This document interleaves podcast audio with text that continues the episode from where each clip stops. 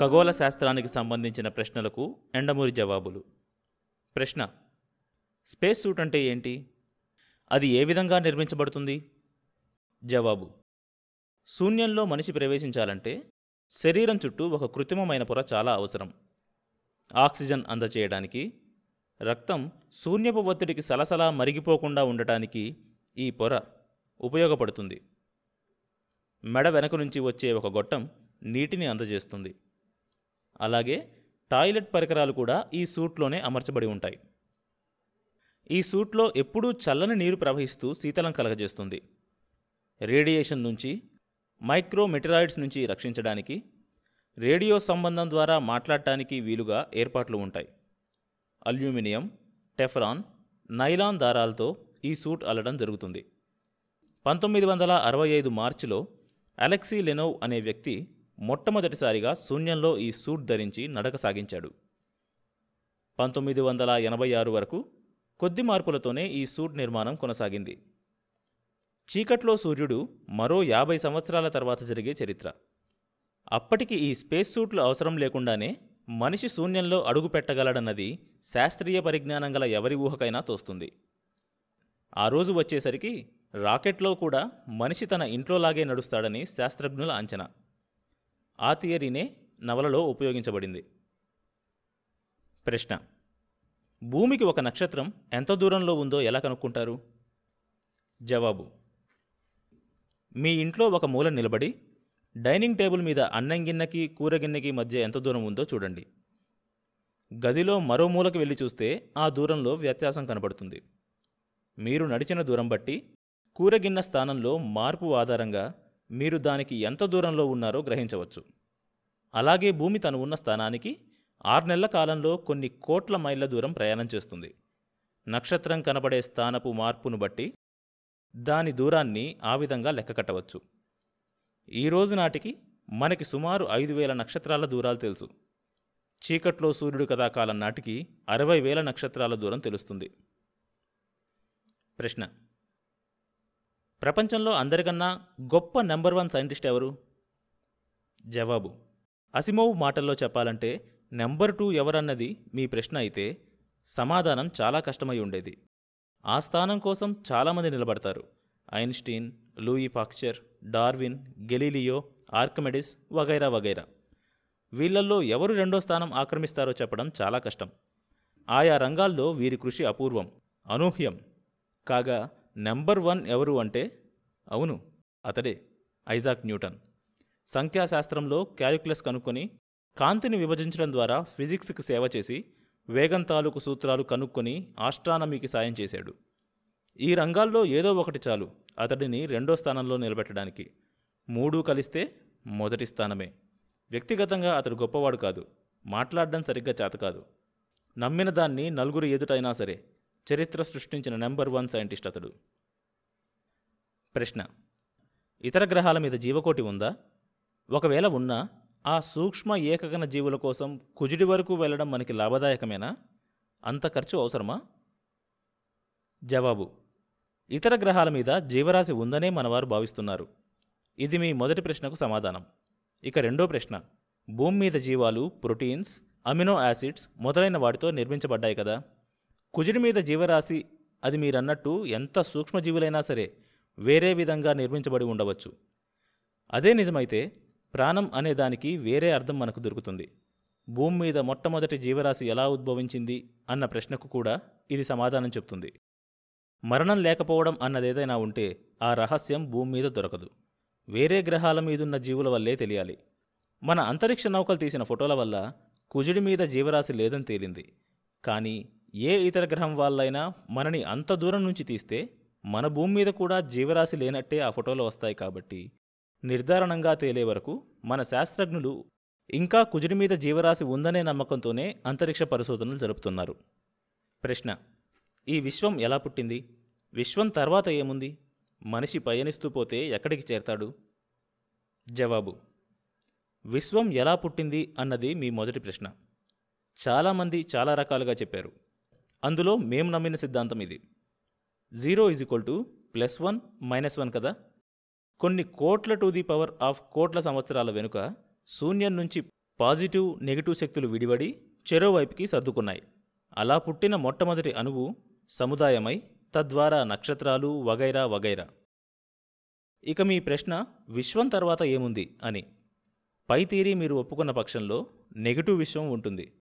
ఇక మీ చివరి ప్రశ్న మీరు మీ కుటుంబము ఒక రాకెట్ ఎక్కి బయలుదేరి కాంతి వేగంతో పయనిస్తే చంద్రుణ్ణి చేరుకోవడానికి ఒకటి పాయింట్ మూడు సెకండ్లు సూర్యుణ్ణి చేరుకోవడానికి ఎనిమిది నిమిషాలు మన గెలాక్సీ దాటడానికి లక్ష సంవత్సరాలు విశ్వం దాటడానికి వంద కోట్ల సంవత్సరాలు పడుతుంది.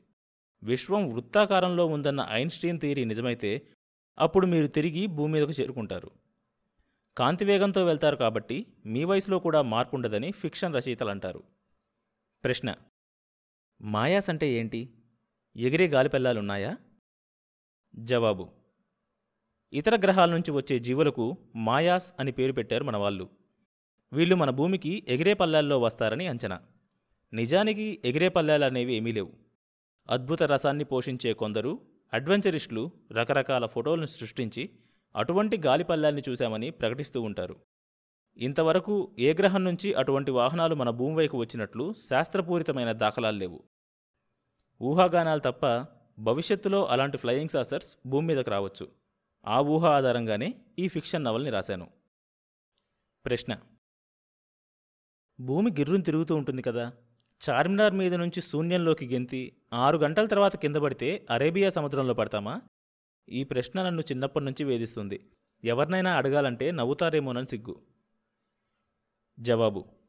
శూన్యంలోకి గెంతి అనకుండా గాల్లోకి గెంతి అని మీరు అడిగి ఉంటే నవ్వుకోవచ్చేమో కానీ ప్రస్తుతం మీ అనుమానంలో తప్పేం లేదు. వేగంగా ప్రయాణం చేస్తున్న రైల్వే కంపార్ట్మెంట్లో గెంతిన నిల్చున్న చోటే పడతాం కదా? భూమి కూడా అంతే.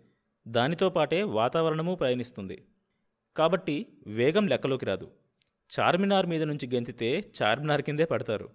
కానీ మీరు శూన్యంలోకి గెంతి అన్నారు. అప్పుడు తప్పకుండా భూవేగాన్ని లెక్కలోకి తీసుకోవాలి. సూర్యుడి నవలలో ఎక్కడో ఒకచోట ప్లానటరీ ప్రోబ్స్ ప్రసక్తి వస్తుంది చదవండి. భూమి నుంచి అంతరిక్ష నౌకలు పైకి వెళ్ళాక మరే ఆకర్షణాశక్తికి లోను కాకపోతే తిరిగి బయలుదేరిన చోటుకే వస్తాయి. కానీ అప్పటికి భూమి అక్కడ ఉండదు. అందుకని శూన్యంలోకి అవి దూసుకుపోతాయి. కాబట్టి చార్మినార్ మీద నుంచి శూన్యంలోకి గెంతి ఆరు గంటల తర్వాత మీరు కిందకి వస్తే ప్లాట్ఫామ్లో ప్రయాణికుడిని వదిలి వెళ్ళిపోయినట్లు మిమ్మల్ని వదిలేసి భూమి వెళ్ళిపోతుంది. ఆరు గంటలు కాకుండా ఆరు నిమిషాల తర్వాత అయితే అరేబియాలో ఉంటారు.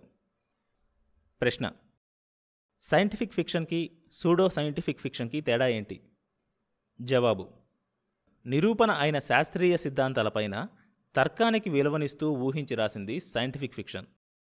అశాస్త్రీయమైన నిరూపించబడిన విషయాలకి వ్యతిరేకంగా రాస్తే అది సూడో. ఉదాహరణకి అంతరిక్ష నౌక సూర్యుడి మీద దిగింది అని రాస్తే అది అశాస్త్రీయం.